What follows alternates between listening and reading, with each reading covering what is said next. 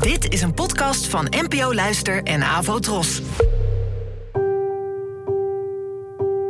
Poëzie vandaag. Met Ellen Dekwits.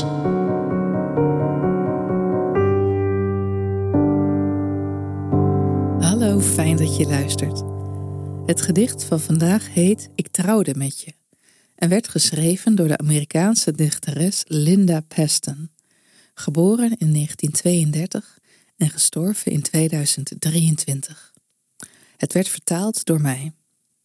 Ik trouwde met je. Ik trouwde met je om alle verkeerde redenen, betoverd door je gevaarlijke familiegeschiedenis, door de onschuldige spieren die uitpuilden als verborgen wapens onder je shirt, door je naïeve stropdassen, de kleuren van geschilderde stukjes zonsondergang. Ik was ook betoverd door je aannames over mij. Mijn kalmte, een spiegel die wachtte om te worden gebroken. Mijn opzichtige kunstjes met messen in de keuken. Wat vergisten we ons allebei in elkaar. En wat zijn we gelukkig geweest. Als je met iemand een relatie begint, hoe lang of goed je elkaar dan ook al kent, maak je toch op een nieuwe manier kennis met de ander. Dit keer als geliefde. Opeens kunnen behoeftes op scherp komen te staan en worden de grenzen tegelijkertijd vager en scherper.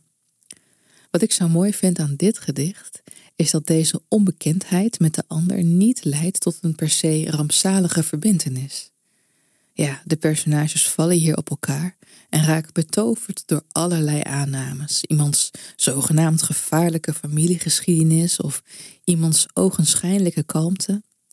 En verwacht gaandeweg dat dit alleen maar op een echtscheiding kan uitlopen, maar dan is daar het slot. Wat zijn we gelukkig geweest, staat er. Dat klinkt fantastisch, maar een gedicht zou geen gedicht zijn als het niet tot meerdere interpretaties zou kunnen leiden. Je kan bijvoorbeeld stellen dat hier men gelukkig was, want het staat in de verleden tijd, omdat men elkaar niet kende en dat, zolang men elkaar niet echt zag, gewoon blij was met een idee. Of je kan stellen dat men elkaar opeens echt leerde kennen en daardoor pas het ware geluk smaakte. Het laat zich raden.